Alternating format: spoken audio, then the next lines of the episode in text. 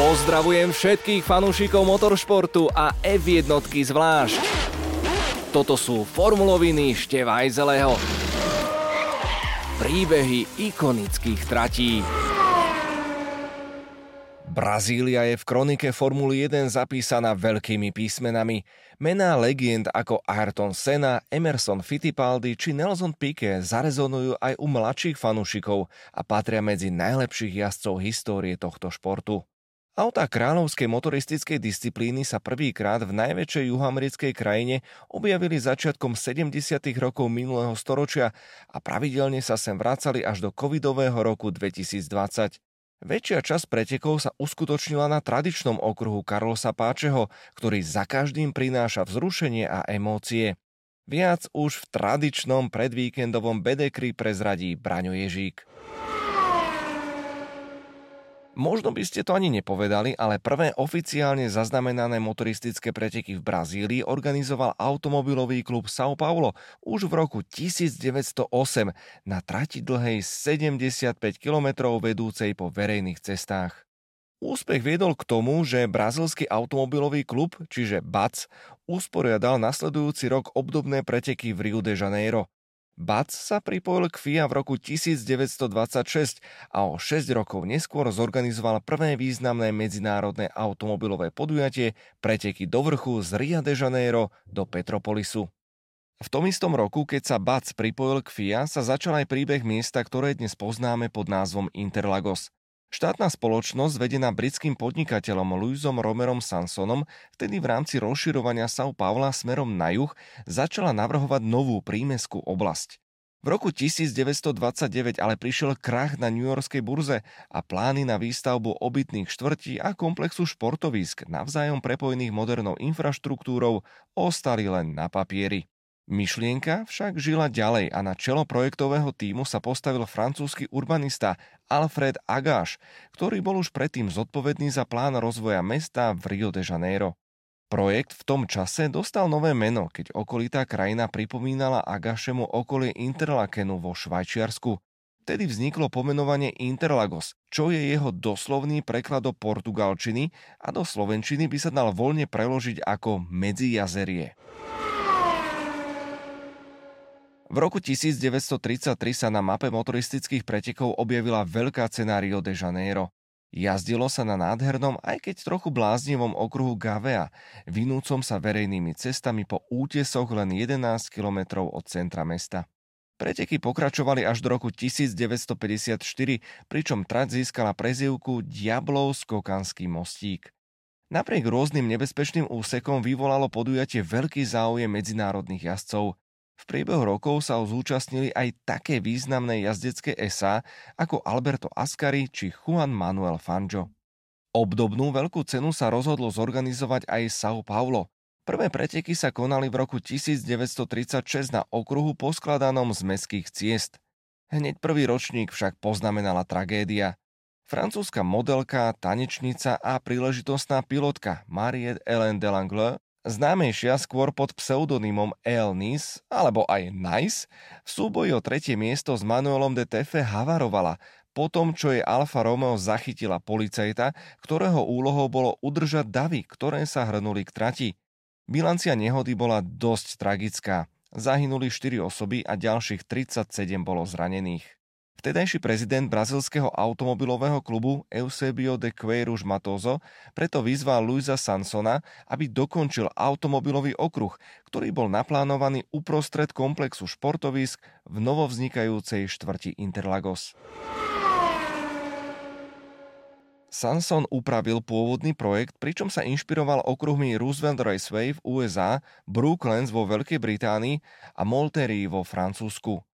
Vytvoril na svoju dobu veľmi pokrokovú trať s dlhými rovinkami, ktoré spájali rýchle zákruty s veľkým polomerom. Na prvý pohľad to síce vyzeralo tak, že jazdci budú potrebovať kompas, aby sa na nej zorientovali, ale rýchly okruh s rôznymi prevýšeniami si medzi nimi rýchlo získal obľubu. S výstavbou sa začalo v roku 1938 a v prvej etape bol naplánovaný len spevnený povrch, na ktorom sa malo pretekať. Nedostatok finančných prostriedkov znamenal, že infraštruktúra bola pri otvorení len veľmi skromná a na tribúny či boxy museli návštevníci čakať ešte mnoho rokov. Samotná trať bola pripravená na preteky už v novembri nasledujúceho roka, ale proti bolo počasie. Nie nadarmo je totiž okolie mesta prezývané aj krajinou mrholenia. Pretekať sa nedalo a tak sa premiéra uskutočnila 12. mája 1940 v rámci tretej veľkej ceny mesta São Paulo. Jazdci si prvýkrát mohli vyskúšať rýchly, ale technický okruh, ktorý sa vynul sem a tam medzi dvoma jazerami a kopíroval okolitý terén. Už od začiatku sa na ňom jazdilo proti smeru hodinových ručičiek. Zaujímavé je, že napriek len základnej vybavenosti si cestu na premiérové preteky našlo až 15 tisíc divákov. Pôvodný okruh so 17 zákrutami a dĺžkou takmer 8 km bol umiestnený na nepravidelnom 6-uholníkovom pozemku, ktorý sa smerom dovnútra zvažoval dole. Z lietadla preto niektorým trať pripomínala hlboký tanier plný špagiet. Jazdci akoby najskôr obchádzali pozemok po okraji až ľavá zákruta číslo 4 zaviedla monoposty mierne zakrivenou polkilometrovou rovinkou okolo jazera dolu do vnútornej časti okruhu. Trať bola rýchla a považovaná za nebezpečnú, hoci tu dodnes nezahynul žiaden jazdec Formuly 1. V priebehu 40. rokov minulého storočia pokračovali na Interlagose preteky na národnej úrovni. V roku 1947 už bola infraštruktúra pripravená do tej miery, že sa tu mohli uskutočniť prvé medzinárodné preteky pre vozidlá podľa predpisov Grand Prix. O tri roky neskôr vznikol nepravidelný 6-zákrutový ovál po obvode areálu, nie nepodobný tomu, aký sme mohli v sezóne 2020 vidieť v Sáchire. Rôzne automobilové série ho využívali viac ako 30 ročia. Na konci roku 1967 bol okruh uzavretý kvôli rozsiahlým renováciám, ktoré ho mali prispôsobiť vtedajším bezpečnostným normám. Znovu bol otvorený 1. marca 1970 a z hodou okolností sa v tej istej sezóne vo Formule 1 objavil aj prvý Brazílčan. V nasledujúcom roku preto domáci zrealizovali ďalšie vylepšenia s cieľom dostať do São Paula preteky F1. Na najrýchlejšie monoposty si ale Brazílčania museli počkať až do roku 1972. Aj vtedy ich však museli uspokojiť len nemajstrovské preteky. O rok už však bol Interlagos súčasťou oficiálneho kalendára a hneď v prvých dvoch ročníkoch zvíťazil prvý brazilský majster sveta Emerson Fittipaldi, ktorý sa doma mohol svojou popularitou porovnávať aj s legendárnym Pelém. Roky ubiehali a podložie s vysokou hladinou podzemnej vody sa na rôznych miestach okruhu začalo prepadávať. Povrch trate bol tak čoraz viac vlnený. To stále viac nevyhovovalo vtedajším monopostom s prísavným efektom. Po stiažnostiach jazdcov sa preteky v roku 1978 na jednu sezónu presťahovali do Rio de Janeiro. Medzi tým prebehli ďalšie modernizačné práce, avšak týkali sa len boxovej uličky. V sezóne 1980 bola situácia v São Paule už neúnosná. Rýchlo rastúca populácia vytlačila miestne slamy až k hraniciam okruhu, čo mu taktiež nepridávalo punc honosnosti, aký by si predstavovalo vedenie Formuly 1. Všetko zašlo až tak ďaleko, že uradujúci majster sveta Jody Schechter sa neúspešne pokúsil zorganizovať bojkot jazdcov.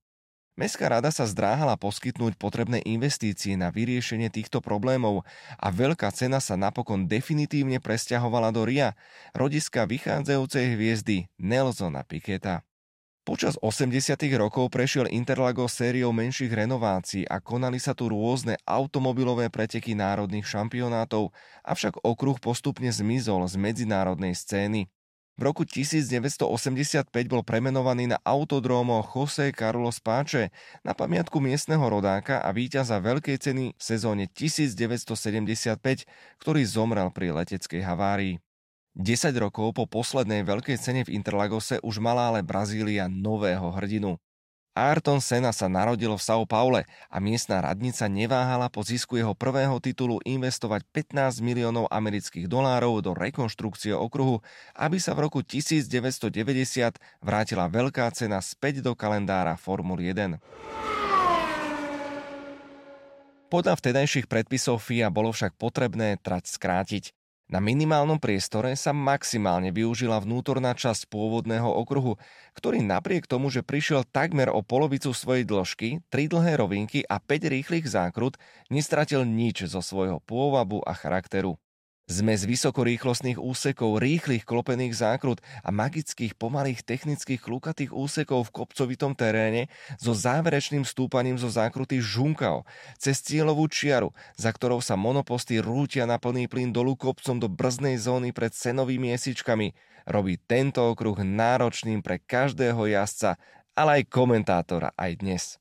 Ale rovnako zložitý je Interlagos aj na boxovom múre. Možnosti na predbiehanie tu nie sú neobmedzené a krátky okruh znamená zhustenú premávku. Stiesnený a vždy preplnený pedok pridáva okruhu elektrizujúci nádych starej školy, zatiaľ čo na trati býva atmosféra ešte napätejšia.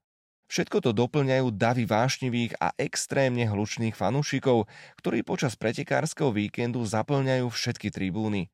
Rovnako ako v Mexiku, aj v Brazílii sú zbláznení do všetkého, čo sa týka Formuly 1. Kombinácia toho všetkého dnes robí Interlagos ideálnym miestom pre vzrušujúce preteky na konci sezóny. Počas obdobia svojej existencie sa trať v São Paule, aj keď pomaly, ale vždy vedela prispôsobiť stále prísnejším požiadavkám kladeným na pretekárske okruhy. V priebehu rokov preto došlo k niekoľkým vylepšeniam. V súčasnosti je to po Monaku, Zandforte a Mexiku štvrtá najkratšia trať v kalendári, ktorá má paradoxne jednu z najdlhších boxových uličiek – je to trať dvoch extrémov. Prvý a tretí sektor vyžaduje auto s nízkym odporom. V dlhom a krútiacom sa strednom sektore je zase potrebný vysoký prítlak. Monopost, ktorý jazdovi poskytne stabilitu pri brzdení a zatáčaní, si navyše musí poradiť aj s výškovými rozdielmi a stále zvlnenou traťou. Štart auta najmä v prvých radoch komplikuje to, že cieľová rovinka je do kopca a piloti až do zhasnutia červených svetiel stoja na brzdách. Ďalší rozmer pre výzvu menom Interlagos pridáva v tomto ročnom období neustále sa meniace počasie. Na týmy aj jazdcov tu striehne všetko, od intenzívnych horúčav, keď môže byť dusno a vlhko, až po prívalové dažde. Aj kvôli ním boli na niektorých miestach v asfalte vyrezané drážky, pomáhajúce odvádzať vodu v prípade intenzívnych prehánok. Počasie sa navyše môže rýchlo meniť. Vôbec nebýva prekvapením, keď sa teplota trate medzi tréningovými jazdami a pretekmi zmení aj o 30 stupňov Celzia, čo ešte viac stiažuje stratégom ich prácu. Napriek tomu majú jazdci aj diváci Interlago stále v obľube. Je to hlavne preto, že trať kopíruje okolitý zvlnený terén v nadmorskej výške necelých 800 metrov nad morom, čo vyžaduje viac fyzickej námahy, aby na nej piloti udržali auto. Kvôli tomu ju inak majú radi aj cyklisti, ktorí tu organizujú svoje vlastné preteky. V roku 2004 bola veľká cena presunutá v kalendári zo začiatku na jeho koniec, pričom 5 krát tu šampionát finišoval a v sezónach 2005 až 2009 sa tu za každým rozhodovalo o majstrovi sveta. Medzi jazdcami pozbieral najviac víťazstiev Michael Schumacher, ktorý v Interlagose triumfoval 4 krát. Za ním nasledujú Sebastian Vettel a Lewis Hamilton, ktorí majú o jeden víťazný pohár menej. Práve nemecký štvornásobný majster sveta je zatiaľ posledným jazdcom, ktorý São Paule získal titul. Bolo to pred desiatimi rokmi s monopostom Red Bull. Hoci dnešný líder červených bíkov Max Verstappen si v Interlagose pripísal len jeden triumf, predviedol tu aj niekoľko nezabudnutelných výkonov. V roku 2016 si v daždi so súpermi robil doslova čo chcel a prvýkrát ukázal svetu Formuly 1 celý svoj jazdecký talent. V sezóne 2018 ho zase o isté víťazstvo pripravil incident v senových esíčkach s Estebanom Okonom, jazdiacím v tom čase okolo späť. V máji 2019 boli zamietnuté plány na odpredaj okruhu v rámci procesu privatizácie mestských nehnuteľností a opäť hrozil presun do RIA. Podarilo sa však nájsť nového promotéra pre veľké ceny v Interlagose. Túto úlohu prevzala novovytvorená spoločnosť Brazil Motorsport, ktorú podporuje vláda Abu Zabi prostredníctvom svojej investičnej pobočky Mubadala. Vedie ju bývalý olimpijský pretekár Alan Adler, ktorý sa dlhodobo podiela na propagácii veľkých podujatí v Brazílii. Zmenený bol aj názov pretekov na veľkú cenu São Paula, ktorý odkazuje na podporu zo strany mesta. Tá bola pre novú dohodu kľúčová a nesie sa v duchu podobných pretekov v tomto desaťročí, keď sa veľké ceny uskutočnili v Štajersku, Toskánsku, Miami a regióne Emília Romania. Nová zmluva, ktorú odsúhlasilo Mestské zastupiteľstvo v novembri 2020, zabezpečila, že Interlagos zostane súčasťou kalendára najmenej do roku 2025. Ďalšie zaujímavé informácie a príbehy nájdete na redbull.sk.